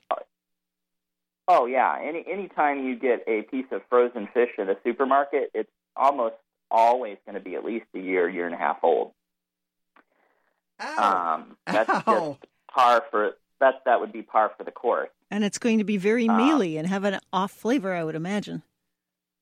Oh yeah, absolutely. So what your guest noted is that uh, you know frozen fish can definitely be better, and if it's done right, it is absolutely the best choice. All right, okay, Um, let me let me ask you a real. but, a- a- but it can be done wrong. Okay. you know? Yeah, no, and it sounds like there's a lot of ways it can be done wrong. Uh, and and your idea of, of your fishery is to do it right. I'm going to tell you right now. Uh, we're going to break in a second, but I I still got a lot of questions to ask you, so I'm going to bring you back for the uh, for another segment if that's all right with you, Nick. Can you ha- handle that? Yep, that sounds great. All right, good. Getting back to frozen fish. Okay, here's a, here's another question about frozen. Okay, once frozen, let's say you got a fish that's frozen at the beginning of its shelf life, and then you unfreeze it, uh, but refreeze it fairly quickly. How much damage does that do? It depends on how cold you refreeze it and how slowly you unfreeze it. Uh, so there's also it, it really depends on the speed at which it happens. So there's a, just a really wide variety. You could you could have a fish that's frozen at the beginning of its shelf life. You put it through what would be called a very very slow slacking process, and then if you refroze it at 80 below again, there would be minimal. Again, you're looking for minimal cell damage, which is like that graininess, right? Right. Uh, that fishiness, and uh, if if it's done right, a, a twice frozen product isn't necessarily horrible, but it's not going to be as good as a once frozen product. But all the twice frozen product that we're getting in this in in our grocery stores, which is it's all we're getting in our grocery Mhm. stores is a twice frozen product. Yeah. uh, when it is in a in a in a freezer uh, shelf, you're looking at a that, that that global supply chain is being reflected in that product, which is the older fish frozen once, shipped to China, defrosted, frozen again, and then coming back into San Yikes. Diego where Okay. it's distributed across the country. All right. That is. Uh, do you prefer Nicholas or Nick? Nick. Nick. Nick Mink from uh, Sitka Salmon Shares. We've got more. We're going to talk sustainability when we come back. The Mike Nowak Show with Peggy Malecki. Is your couch killing you?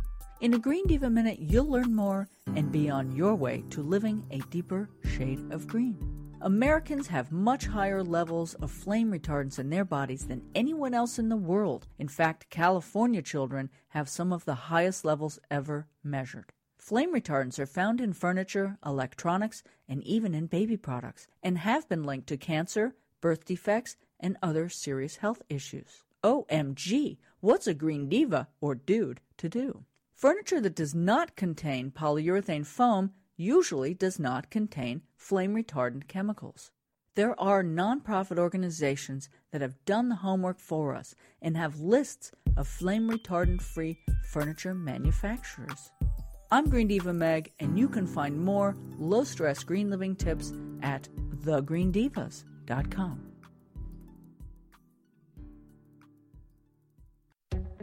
Have you ever walked into a hair salon and been overwhelmed by the smell of chemicals? Well, that's never going to happen at Organic Roots Eco Salon. They use only the safest, most natural professional hair products available to make sure you get great color results that last and won't harm the environment or you. Their salon products and services are free from ammonia, formaldehyde, and other toxins typically found in hair color perms and keratin smoothing treatments. Organic Roots also offers a complete menu of safe straightening treatments, including the non toxic Magic Sleek and Cezanne keratin smoothing products that let you shampoo the same day. They even repurpose hair clippings, recycle product containers, and use LED lighting. Now that's green. Walk into 21st century hair care for women and men at Organic Roots Eco Salon, 3417 Dempster in Skokie. Book your appointment at organicrootsecosalon.com or call 847 423 2653. Health and beauty, you no longer have to sacrifice one for the other.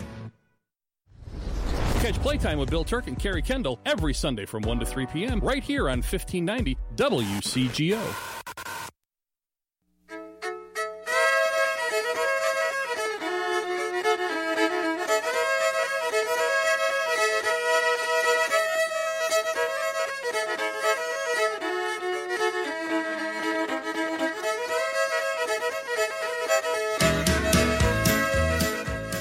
Welcome back to the Mike Nowak Show with Peggy Malecki. Glad you're with us today. And uh, we're very pleased to have Nick Mink on the line, uh, the Chief Executive Officer of Sitka Salmon Shares. Uh, they're based in Sitka, Alaska, but they they ship to the Midwest. Uh, which cities do you uh, cover here in the Midwest, Nick? Well, we we do our own home distribution to Chicago, Madison, Milwaukee, um, Peoria, the Quad Cities, Rockford, Indianapolis, and Minneapolis. But then we have a shipping program too. Um, so folks that want to um, get our fish uh, delivered, we actually can ship to basically anywhere in the Midwest using uh, FedEx Ground. What what would you Uh, consider so- Midwest? So let's say somebody in Rapid City, South Dakota wants fish. Can you get there? That's probably right on the border. I would say Tennessee to Pennsylvania to Michigan, Minneapolis, All right. Nebraska, um, kind of the the broader Midwest. Okay. Well, that's good to know. And who knows?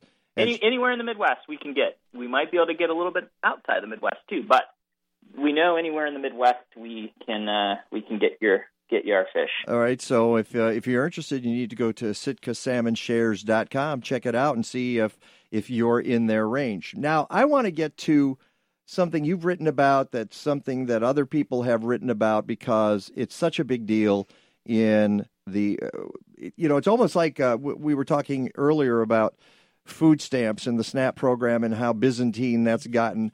Uh, just the idea of trying to buy sustainable seafood is is is kind of the same way. There's a a blog on uh, bonappetit.com called Healthy Ish.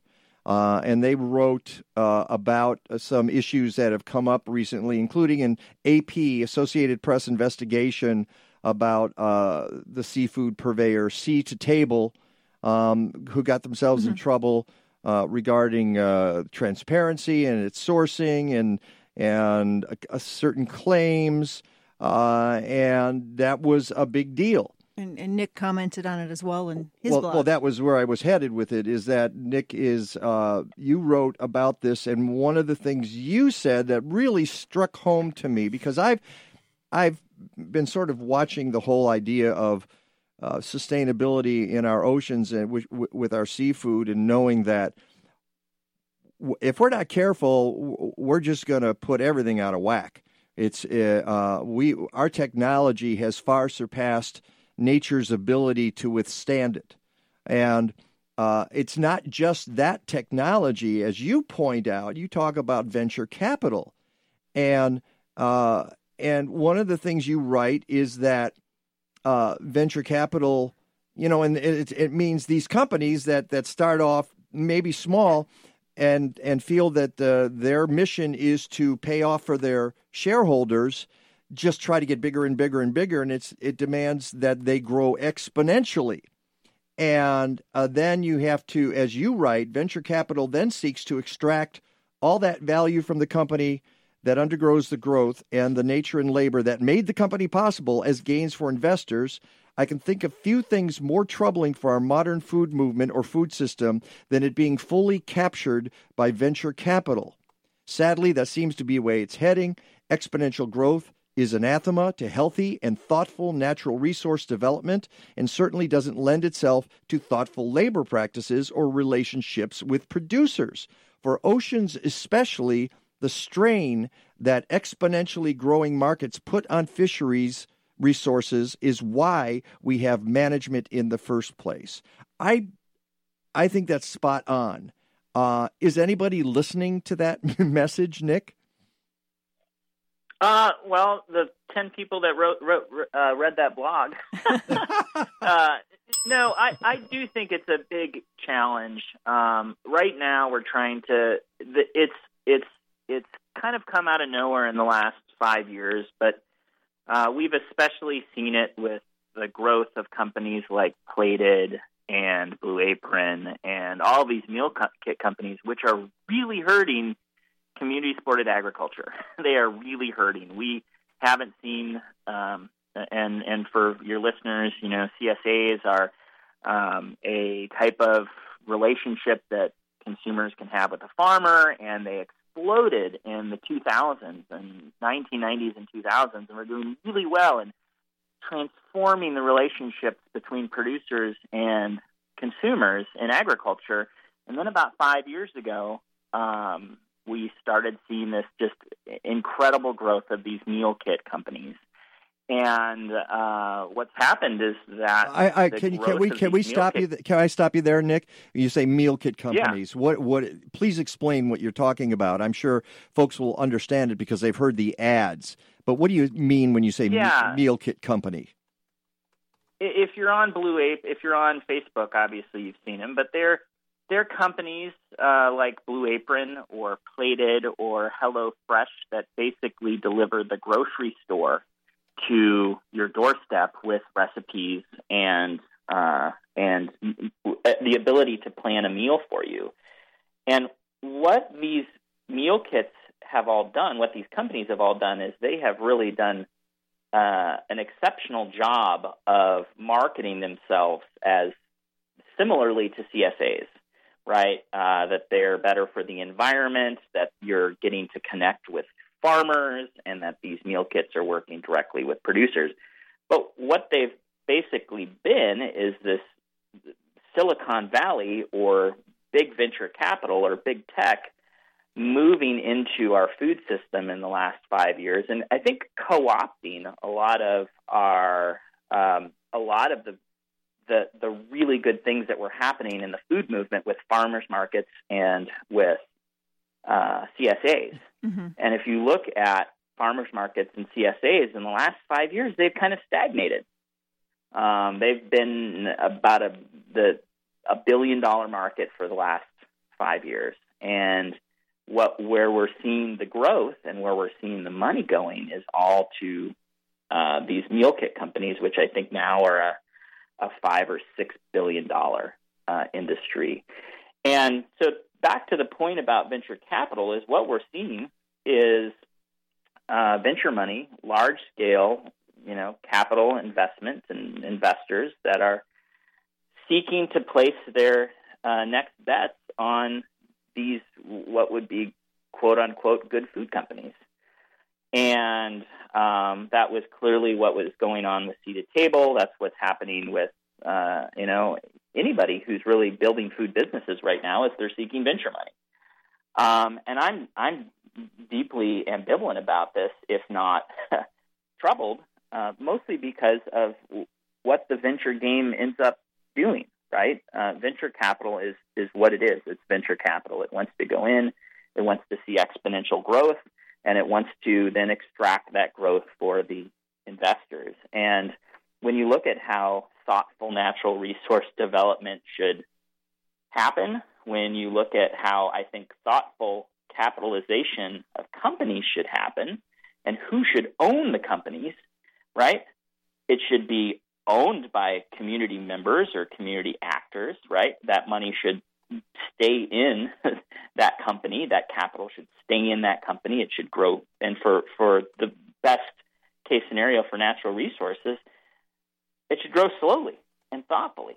And what we're seeing now, and in the in the last 10, five years, there's been a food system that's increasingly be, being co-opted by venture capital, Mm-hmm. and um, I don't see how anything good can come of this. Well, I, I happen. Um, I hap- and certainly, I would be. I'm and, and Sea to Table. I think they are a good company. They've done a lot to raise awareness about sustainable seafood. But when you want to play the venture game, I, I don't see how your values uh, can't be compromised. And more than anything, CSAs and CSFs are value-driven businesses.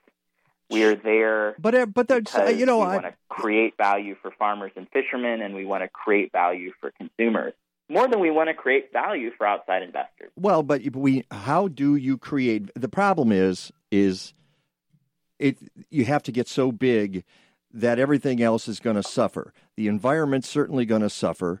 The labor and laborers are going to suffer. The transparency is going to suffer. The quality is going to suffer. And the consumer is going to suffer. And the consumer is going to suffer. Yeah. But somebody is going to make a lot of money, and that's the problem. I like the your term ambivalence. You have ambi- I have ambivalence about it too. Let me put it this way: I wouldn't mind making a, a, a decent living at at I don't know, running a theater company, having a radio show uh, that talks about the environment. It's really hard. I'm not going to ever get rich on this, and I think there would be a danger to that anyway. Uh, uh, and and that's what you're talking about is that suddenly the focus doesn't become the fish or how to sustain them, uh, how to support the workers. It becomes ah, the shareholders need to make money, and this is where we go down the wrong And that's road. the legal requirement. The- you know, screw Yeah. Yeah, but It's- but it's that's, the that's legal how we requirement. kind of get there. I'm sorry. Yeah. You know, I, I I think this is where we have we've decided that capitalism is our Mm-hmm. god and that we have to serve it. Well, that's just nonsense, okay? In the real world, that's nonsense because what that ends up with is uh, whole species that get wiped out in the oceans and on, on the land um, if we go down that route. So I, I love the fact that you have ambivalence about this, Nick. Um, so how do you keep a company like yours, let's say mid-sized, rather? And we've only got a couple Mhm. of minutes here. You know, how do you how do you keep the mission and make a little money on it? Well, you, you know, uh, I also don't think profit is a bad thing. uh, I don't either, but but we don't we don't we control have- it. we- yeah, we don't. yeah, we don't. we, we don't. have to. I mean, it's it's tough. It's it's tough, and and I and I'll speak to that in a couple in a couple short points. Uh, one is is there's nothing. In fact, the the the better and more beautiful companies are, are are small to medium sized companies. Yeah. They're the ones that can reflect place They're the ones that can reflect values. They're the ones that can do better, be getting closer to the natural resources.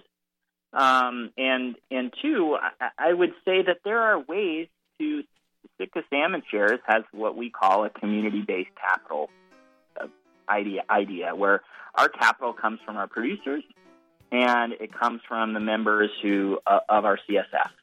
So we are essentially trying to keep uh, when we need to raise And- and- capital, and- and when Nick, we, need to we find got- investment. I got to leave it at that, Nick. I'm sorry. We're at a hard break here. We're out of time. Nick Mink, Chief, Chief Executive Officer, Sitka Salmon Shares. Go to sitkasalmonshares.com. Whether it's March, July, September, or December, if you're a gardener, any time of year is perfect for a subscription to Chicagoland Gardening Magazine. It's the garden magazine for our region and one of the best gardening magazines in the country. Every issue features spectacular photos, articles by noted horticultural authorities, nursery owners, state extension agents, master gardeners, and more. There are columns like Ask the Garden Pros, regional reports, what to do in the garden, and even my column on the inside back page of every issue. I make up stuff and they pay me for it. Go figure. Chicagoland Gardening Magazine, a publication of state by state gardening magazines, uh, on newsstands everywhere. But go to ChicagolandGardening.com and get a subscription. If you're in other parts of the Midwest or the South, try one of the 21 magazines in those regions by going to StateByStateGardening.com or call 888 265 3600. 888 265 3600. Do you love trees? Do you have a great story to tell about a special tree in your life? The Morton Arboretum and Open Lands have partnered to launch Tremendous Tree Stories, an online collection of stories highlighting people's connections to trees. Submit stories of the trees you cherish, remember from your childhood, or that hold a special meaning for you. Browse their collection and consider sharing your own tree story by visiting tree-stories.org. That's tree-stories.org. A good day's gardening can sometimes be a bad day for your muscles and joints. Dr. Bonnie Flaster is a chiropractor who uses gentle, non force adjustments to relieve pain. With 29 years of experience, she relies on a variety of treatments, including low level laser, acupuncture, and gentle chiropractic. Visit her at River North Wellness Center and find health tips at rivernorthwellness.com. Call Dr. Bonnie Flaster at 312 642 7545 and get back to feeling good. What is this, anyhow? This is Your Talk. This is America, Jack. On 1590 WCGO, Evanston, Chicago.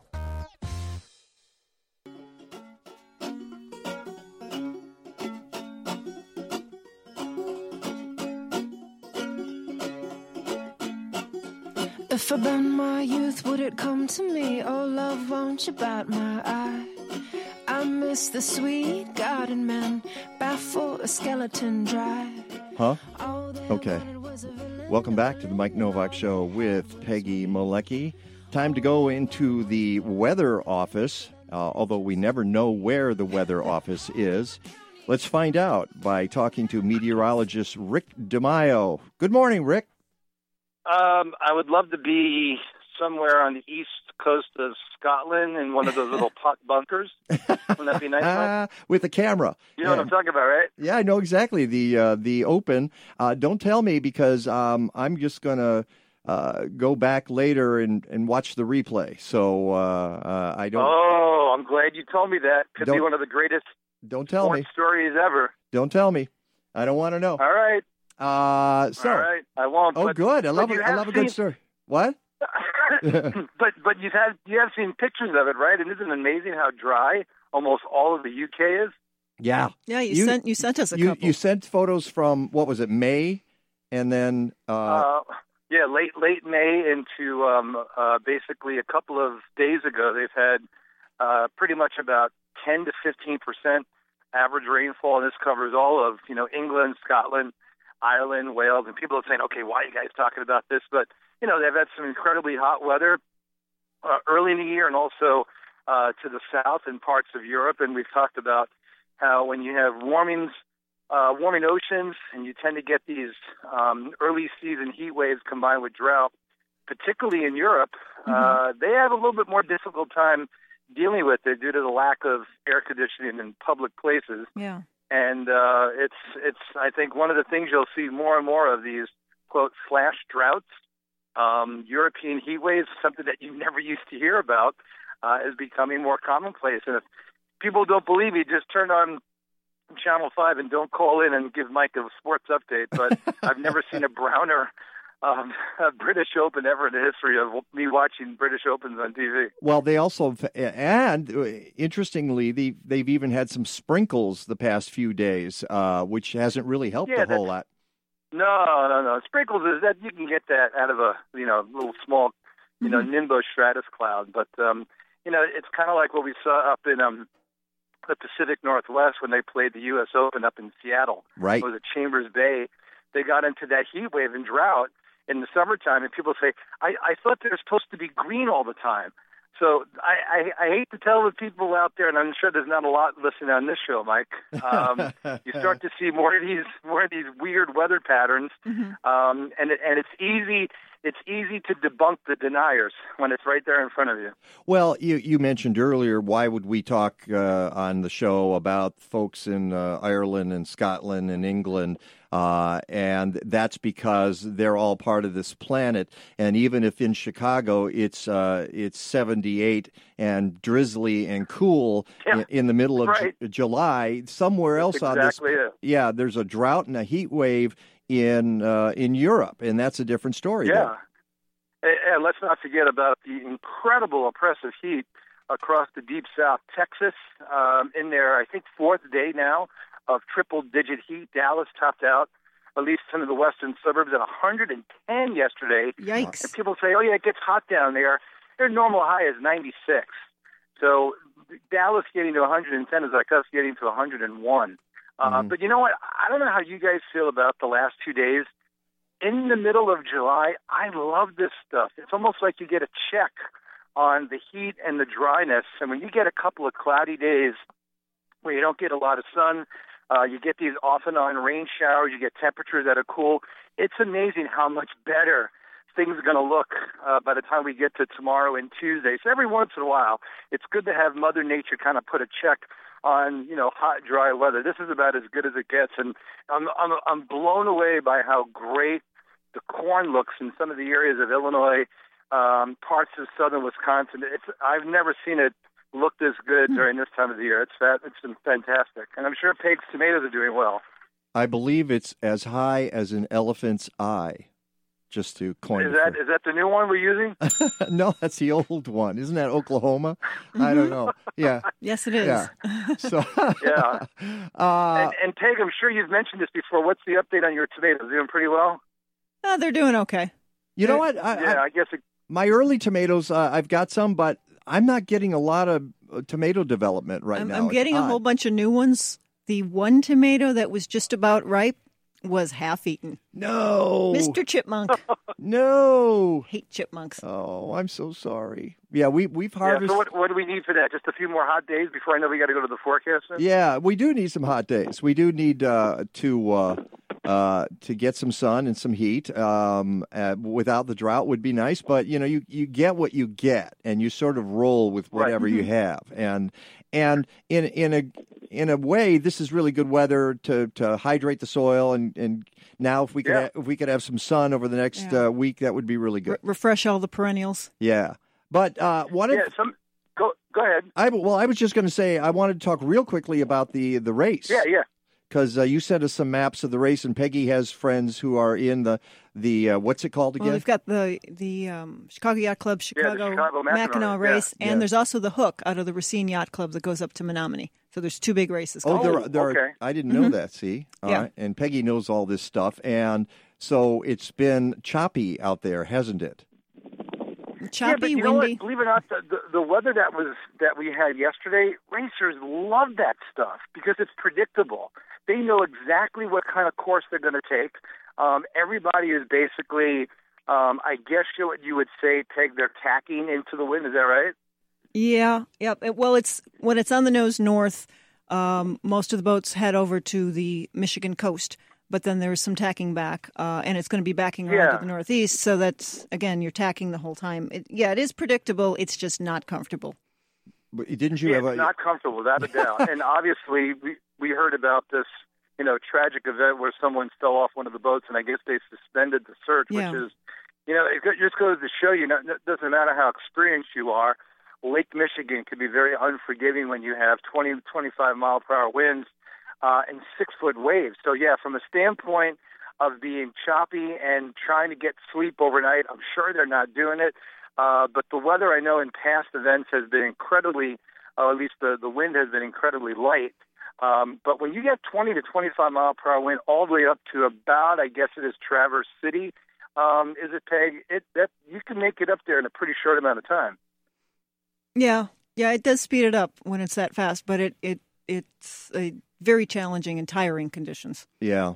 Well, right. Yeah, you're always you're always working. I guess at that point, and always Uh, and, and, and always thing- wet at this Yes. point, right? You Yes. you just don't, you never dry out. I was reading tweets from some of the boats I know that are on the race, and everything is wet inside the boat, outside the boat, everything.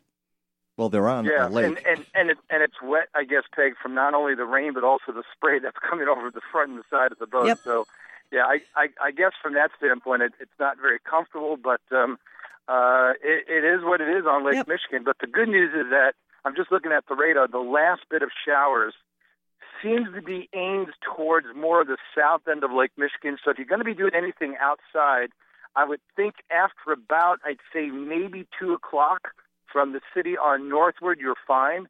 If you're listening to us on the far south side, you may have to wait until about four o'clock. If you're further north, Highland Park to about say western areas of McHenry County, you may be done with the rain by about noon. We'll still have the cloud cover, still have winds out of the northeast. Uh, temperatures probably 75 degrees at best for a high, but the next few days look great. Monday, Tuesday, Wednesday, sunshine returns and low to mid 80s. So unfortunately, we're getting it during you know things like the Evanston Arts Festival and the Sheffield Garden Walk, which is a shame. It's probably going to hurt business because those little fairs obviously need every bit of of um, you know Sun- donations they sunshine, yeah. All right. But the bottom line is, yeah, So it sounds good for the next few days. Thanks a lot, Rick. We'll talk to you next week. sounds good. All right. Want to thank Thanks, Rick. everybody on the show Green Diva, Meg, Corey, Chatman, uh, Nick Mink. Until next time, go Green Ore. Go home. Is that it? Yes, it's over. How'd you like it? I don't know. I slept through the whole thing. Well, you didn't miss much.